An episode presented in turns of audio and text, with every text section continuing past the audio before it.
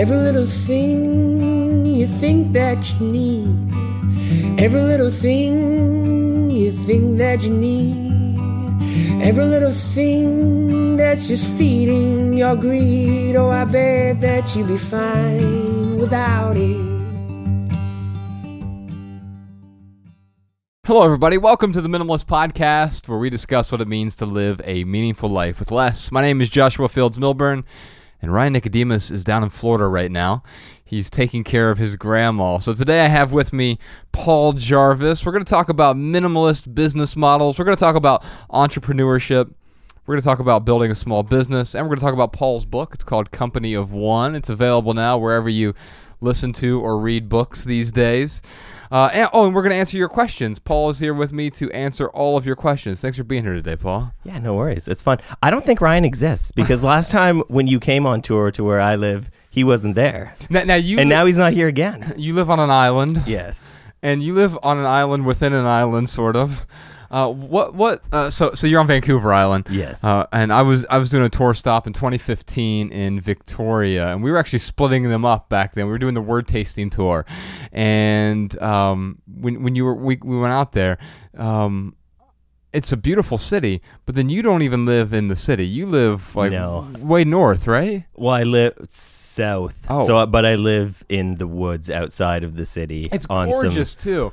What and you moved from the actual city, from Vancouver, right? Yeah, I lived on Robson Street. You could not get more downtown than I lived when I lived in Van. What was the impetus of making this significant lifestyle change? Yeah, I think it was. I don't think we realized how much noise there was until we removed it from our life, and I mean the noise of being busy, the noise of just the sound of the city all the time. We had an air purifier that acted as a white noise machine. Now I have a white noise machine that's much smaller for travel. There was a billboard just outside our bedroom window, so we had blackout blinds, and I just felt like, and I'm glad my wife felt the same, that we were spending so much time blocking out all of the things around us, and we were like, what if we just live somewhere where we don't have to block anything out? What if we live somewhere where it's just peace and quiet? And so, yeah, we left the city. We moved out during the Winter Olympics in Vancouver, which I don't recommend, moving out during Olympics. Most of the roads are closed. So it was the worst game of Frogger ever. But yeah, the island is amazing, and living kind of in the woods where it's just trees. I think the noisiest thing is raccoons at the moment. Well, and what's fascinating is you're still able to run a business or businesses, however we want to define that. And you wrote this book, which I really enjoyed, called Company of One. What made you decide that, okay, I need to sort of distill down everything I've learned about running businesses and put it into this book? Yeah, it was my newsletter.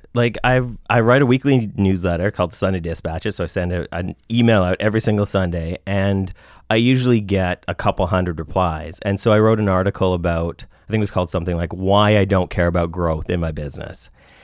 And I sent out. That sounds to most people when they hear it, especially in our nothing but growth business model, it sounds to people like it's sacrilegious. Yeah, and it was mostly just, I was like, I'm just going to explain to people the weird way that I run a business that probably people are going to be like, okay, whatever, this is just Paul's way of doing things. And I sent it out, and I got a couple thousand replies from people saying I thought I was the only one who felt this way. I thought I was the only one who wanted to challenge growth or have different metrics for success in my business. And I was like, I think there's something here, because everybody on my list kind of resonated with that. So I was like, okay, that seems like that could be a book. I had a lot to say on that topic, so. Yeah, so the theory behind Company of One is unabashed growth isn't necessarily a good thing. Yeah, growth, I think, is sometimes useful. When you start a business, you need to go from zero to something. Right. You need to have profit, have customers, all that. So growth does make sense. But so often we don't know what that something is. It's just I need to get bigger next year, next quarter, next month, next week. Tomorrow has to be bigger, bigger, bigger, because bigger equals better. But it doesn't necessarily, because it adds unnecessary bureaucracy and redundancies. And some of those things are necessary when we want to build something that requires those things. But I think quite often we don't ask ourselves, why am I building this? Why am I doing this? Why do I want to grow? Yeah, I got to 10X something. It doesn't matter what it is. I'm just going to find something and 10X it. And I think a lot of us get into business for ourselves because we want more freedom. Mm-hmm. And that seems pretty good. Like, that's why I run a business. But then we get into it and we get into like the machinations of running a business. And then we're like, oh, well, this has to be a legitimate, I don't know what legitimate means. That's why I'm air quoting. But like, I have to run a legitimate business. So I need to have like an office and then employees and then payroll and then a CFO for some reason. Uh-huh. And it's like, we start a business with these intentions of wanting more freedom. And then we just keep adding more trappings and more responsibility on the business because we think we want to legitimize it, or we think this is the way the business is supposed to run. So I'm just going to keep adding more because more is apparently better. And yeah, the point of the book is that more isn't necessary, or more isn't the byproduct of business success, or it doesn't have to be. Freedom can be the byproduct of business success, because when you have success, you should have the freedom to choose. Does this growth make sense to me? Maybe it does, but maybe it doesn't. Maybe it would impede my freedom. And then I can say no to that, and I can feel better about saying no to this opportunity or to this growth because it's challenging or it's hindering the freedom that I want to have in my life, the freedom that I want my business to give myself. I can tell you that after reading the book, I realized that I no longer was worried about or consumed with the idea of like reaching more people and having a greater audience. For me, it really solidified the idea that if I could add value to an existing audience, or maybe even a smaller audience, the opposite of growth is not necessarily atrophy, but it's finding what Seth Godin would call the minimum viable audience, right? Yeah. And reaching out to those people. And so we've done that in a few different ways. One is we do this Patreon thing now where we do these maximal episodes, and it's for a much smaller group of people. You know, there are 1 million to 3 million downloads this podcast gets a month, but our Patreon has, what, 30 some... it has about 3,000 or so people who listen to it, right? But we dive really deep in ways that I feel... It's like a comedian working things out in a comedy club. Like, you're not doing it in an arena. We're able to test out new ideas and fail in front of a small audience. And then sometimes some of those ideas make their way to a bigger audience. Sometimes they're too intimate and we can only share it with that small audience anyway. And it would ruin the actual thing that we're talking about if 1 million people were listening to that thing. Yeah, it doesn't start with the Netflix special. Right. Right. And if every conversation we had was broadcast on Netflix, I would feel so vulnerable that I wouldn't be able to communicate what I actually wanted to communicate. Now, we have some questions here today. Our first question is from Taylor in Boise, Idaho. I work for a large telecommunications company, and as you're probably familiar with, that means that I'm constantly juggling dozens of tasks, fires, and email. Here's the thing. I really enjoy the work I do. I'm not interested in leaving, but I do want to better understand how to incorporate and marry the principles of minimalism in my daily work without sacrificing meeting my deliverables or my relationships with my leadership or my ability to move forward in the company. Now, Paul, one thing that I find fascinating about Taylor's question with respect to your philosophy and your book is you talk about bringing this company of one mindset, this entrepreneur mindset, into the business world as well, where you're actually working for someone else, but you have the mindset of the company of one. Let's talk about that mindset a little bit. Yeah, I think a lot of times, especially when working with a team, you need to be really good at sharing what your boundaries are with other people, because otherwise, especially in a company setting, your plate's just gonna keep getting fuller and fuller. Mm-hmm. Everyone else's priorities are going to become your priorities. Exactly. So I think if we become better at saying like what is realistic for us to do and not realistic for us to do, because at the end, both parties want the same thing. Leadership wants a company to run, wants a company to be profitable. The employee wants to do a good job, wants a company to do well so the company can keep going. So if you come to an agreement with like, what's realistic for me to do? So if I'm not working like 16 hours a day, I can do I can do my job better. I'm not always tired. I'm not always busy, frantic, overwhelmed. If I have a reasonable amount of work and you have reasonable expectations for me, then things can happen. Things will happen probably quicker if there's not, you have to file like 18 TPS reports for different managers sort of thing. Sure. Like if there's ways to make it so you can do the work that you have to do and possibly be given, as you work there too, the more autonomy you get, the more ownership people will feel over the projects that they do. And then that's not a matter of having to spend all of this time either micromanaging the people that are working for you or being micromanaged by the people above you. If there's autonomy there, and autonomy comes from mastery, so it doesn't happen just like day one, like, oh, everybody has autonomy. It's like, as you prove yourself and as you prove yourself as trustworthy and have the ability to own the work that you're doing, then you should be given a bit more and more rein to do the work and not be like, this is how you do the work, get it done by this date, but given the opportunity to say like, okay, this is the work that you need me to do. I know that I can get it done or my team can get it done in this time. This is how we're going to do it. And trust us to get this done because we will. I find that part of her question that is frustrating to me is she said, I enjoy the job that I have, but then immediately lists off all the things that she doesn't enjoy, right? The tasks, the fires, the emails.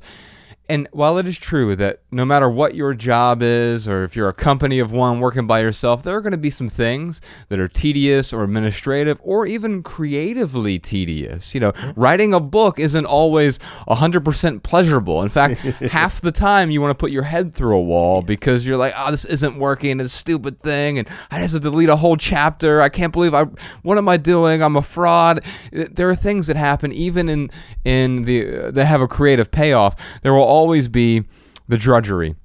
However, you may be in an environment where there's a lot of unnecessary bureaucracy going on, and that is the sort of antithesis of the company of one mindset, where it's everyone else's priorities, it's meetings about meetings, it's work to justify one's position. Can you talk a little bit about how you deal with bureaucracy in the workplace? Yeah, I mean, it definitely, you need to walk a bit of a fine line because you're working in a team environment. You need to make sure that everybody feels like they're being heard and that everybody's kind of being taken into account with their input. But I also think like everybody's human, right? Like I think a lot of times in bigger companies, and I mean, you can speak to this too, because your old job was at a big corporation, right? Mm-hmm. So I think that if we talk to each other like human beings, like, do we need to have this meeting? Like, I value the work that you're doing, but like, can we just send an email with 3 sentences in it? Yeah. Instead of having a 30-minute meeting about the meeting that we have to have about the meeting next week. I can think of several times that I, back in the corporate world, made things a lot more efficient.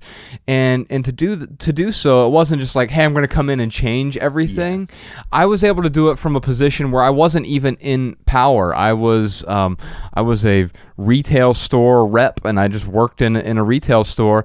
But I started hosting these small meetings where I would train other people about particular products at the beginning of each month, and that turned into eventually I got a promotion based on that, and I was training several stores that came together, and then I brought a whole region of stores together because it was more efficient. And it started out just by me saying, "Hey, I'm going to take the reins on this because I have a better way of doing it." Now, I'm not going to come in and say, look at me, this is the better way of doing things, because no one likes to be told that they're going to be forced into changing something. Yeah. But if you show them repeatedly that something is better, here's a better way to do it. So through the meeting, it's like, hey guys, I'm going to have this 10-minute standing meeting, and we're going to cover these 3 topics. We're going to stay on topic, and by the end of this, we're all going to leave here with action items and deliverables. Then people might recognize, like, wow, we've been wasting so much time in these 90-minute long meetings. That 10-minute meeting, not only is it much shorter, but it's more effective, and I walk away feeling like we've accomplished something, and we're going to actually accomplish something from that meeting itself. So I think that you can, you know, the cliche is lead by example, but you can just, it's more display by example, show people how things could be more effective, more efficient, and maybe every other email doesn't require a response, and every deliverable can be delivered in a way that doesn't require an entire day being drained of all your resources. Yeah. I mean, my favorite email closing is no response necessary. When I see that, I'm like, yes. All right. And to me, in my mind, before I hit the respond button, almost always, I will ask myself, will this add value? Is this response necessary? I don't need to respond back with a quick thanks to every email. It's just clogging up people's inboxes. I'm envisioning a world one day without email, but we'll figure that out on some other podcasts. Taylor, I want to give you two books to help you out here. One is, I want to give you Paul's book. It's called Company of One.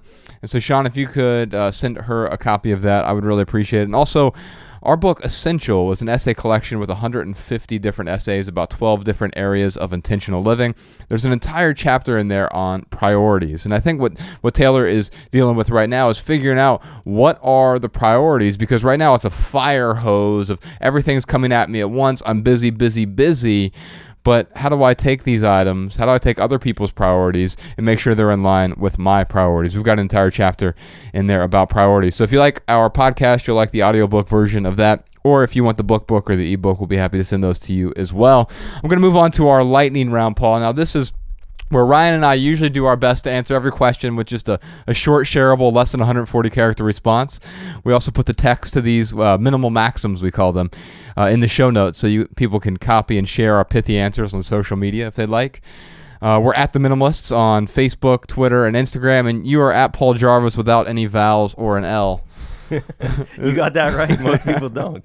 And we'll put a link to your social media in the show notes as well, but you can find all of our pithy answers in one place now, minimalmaxims.com. Jessica puts them up there, shares them, so people have...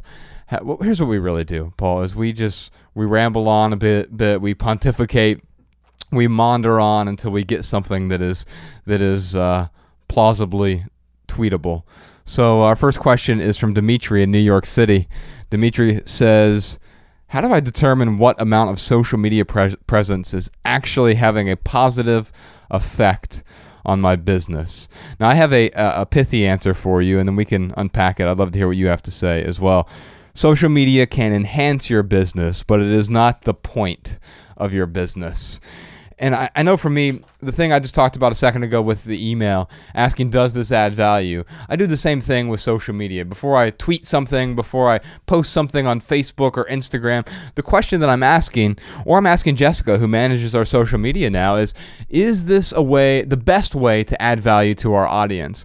I'm not just sharing a picture of my breakfast or whatever, because for me, I don't see that as adding value. Now, for some people, maybe you are a chef, and that's a great way for you to add value to an audience. So it's not to say that you can't ever do that, but social media shouldn't be, and except in rare exceptions, it shouldn't be the point of our business. But I think too often we're spending a disproportionate amount of time, but not really getting a return on social media. Is that accurate? Yeah, I mean, all of the research that I've done and the studies that they show that social media doesn't really convert very high for sales. Like it doesn't, it helps with building things like brand awareness, or for me, it helps with building personal connection or sarcastic connection with people. Right. It's really why I use social media, is sarcasm. Oh.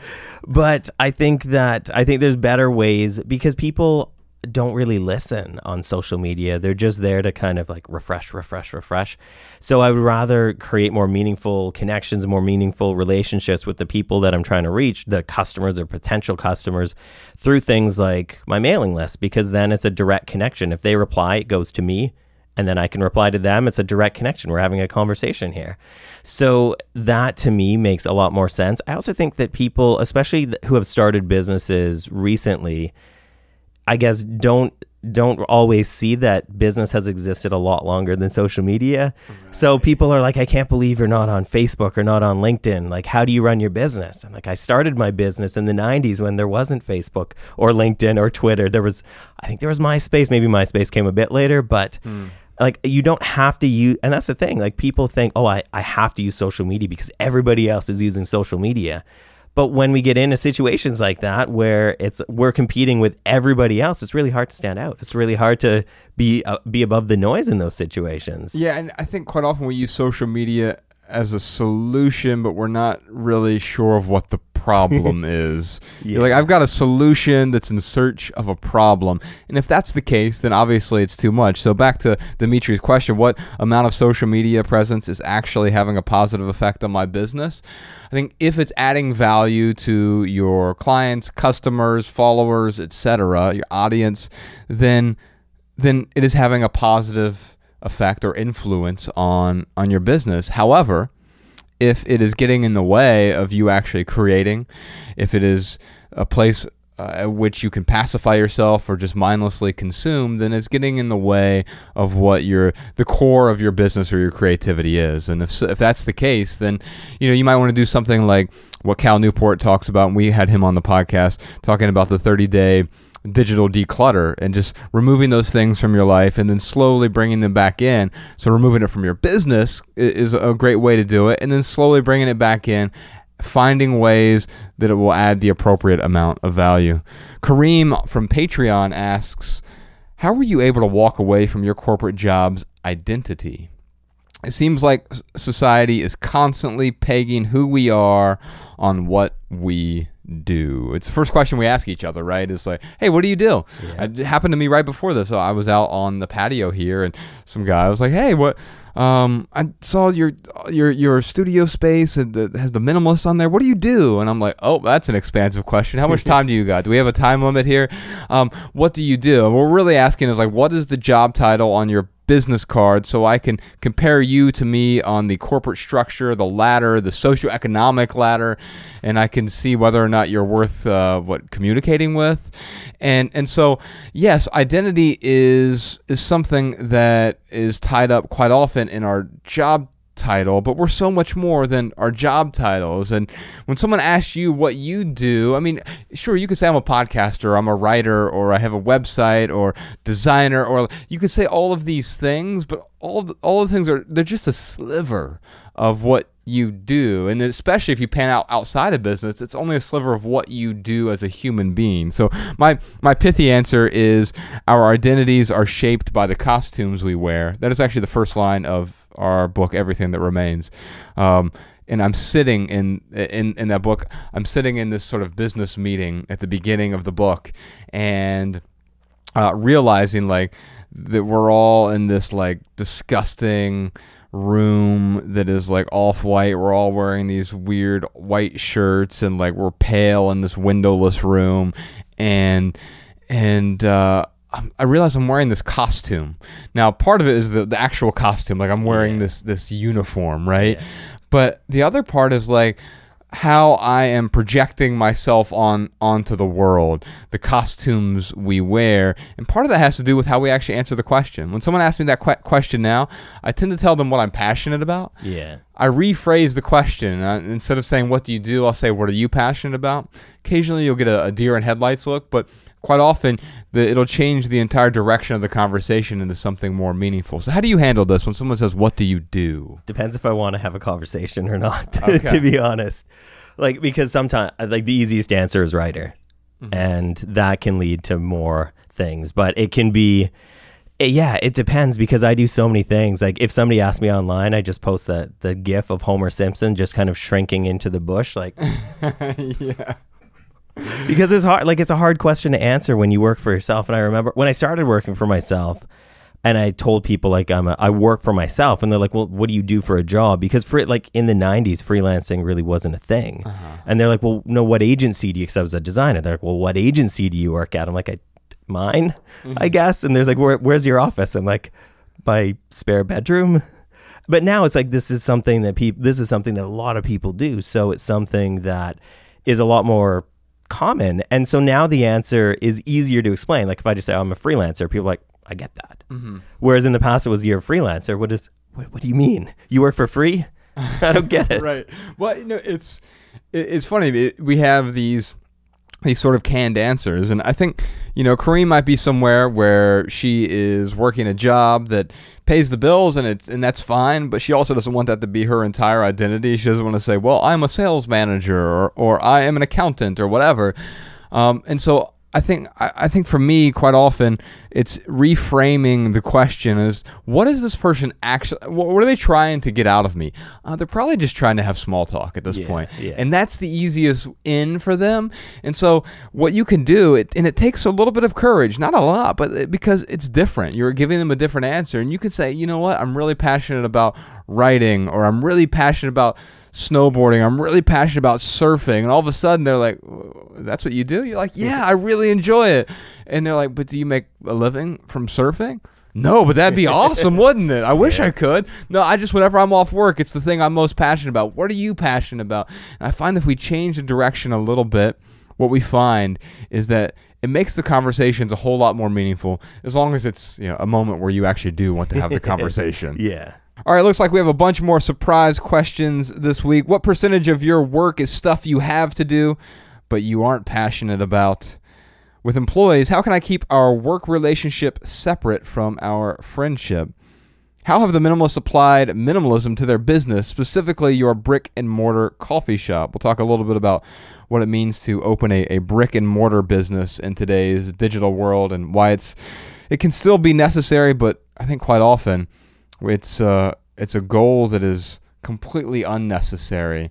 And we'll talk about the difference in when does it make sense to have a brick and mortar business. Any advice on managing a high-stress, toxic workplace while I'm still here? And as vague as this is, any tips on finding a more meaningful job after feeling extremely burnt out? And how do I tell my boss I am burnt out at work? Also, I want to play another round of overrated or underrated. We're going to talk about Apple products. We're going to talk about Microsoft Excel. This will be like the business version of overrated and underrated. Ryan and I, we throw out these different topics. Water coolers, are they overrated or underrated? We'll get to all that in a moment. And if you want to hear all that, you can listen to this week's Maximal episode, available exclusively on Patreon. That's right. You're currently listening to our weekly Minimal episode, but each week Ryan and I, well, this week Paul and I, record an entirely different long-form Maximal episode on the Minimalist's private podcast, which gives us the private space we need to talk about the topics we don't usually discuss in public. Plus, Patreon is the best way for us to fund this podcast to keep it 100% advertisement-free. When you subscribe to the Minimalist private podcast on Patreon, you'll receive a personal link so that our Maximal episodes play in your favorite podcast app. You'll also get access to our entire back catalog of more than 100 private podcast episodes. Find all the details and all the good stuff, including an additional podcast episode every week, over at theminimalists.com/support. And before we get into that, here are some voicemail comments and tips from our listeners.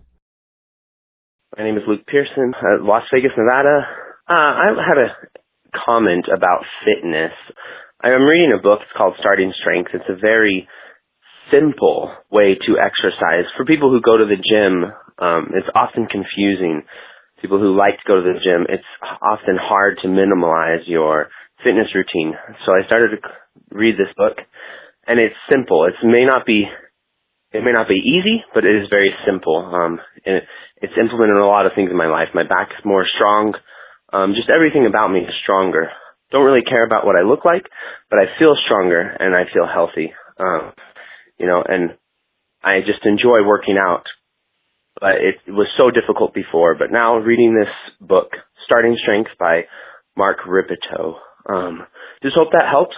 Definitely, if you go to the gym a lot, it will simplify your life.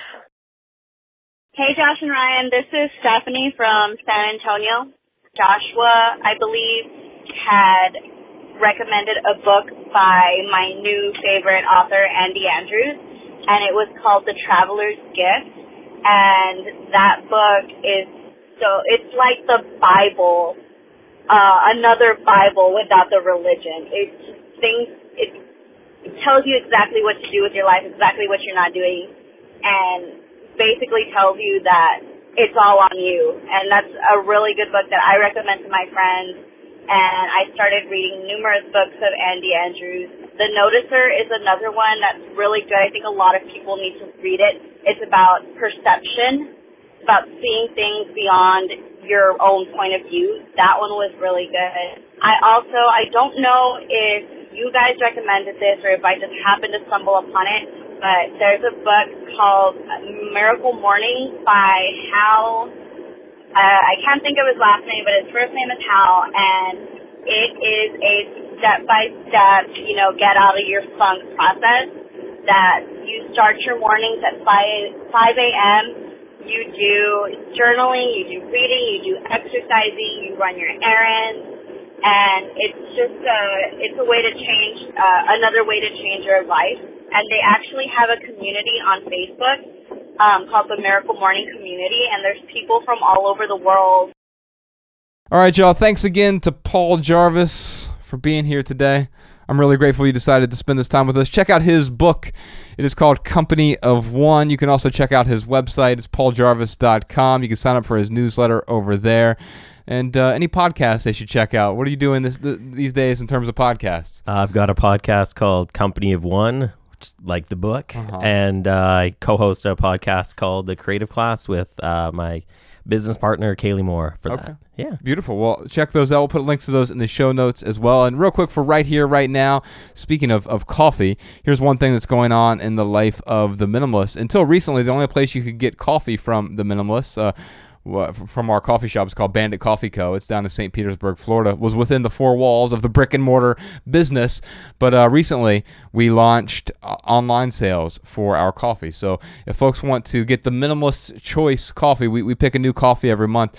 You just go to theminimalists.coffee is the website, and you can order coffee from there, and it updates every month. You can check out what we are currently enjoying drinking. So theminimalists.coffee to order Bandit Coffee Co.'s coffee. And if you have a question, comment, or minimalism tip for our podcast, leave us a voicemail, 406-219-7839, or send a voice memo to podcast@theminimalists.com. You can comment on this episode at youtube.com/theminimalists. If you want our show notes in your inbox, sign up for our email list over at theminimalists.com. You'll also receive our Simple Sunday emails each week.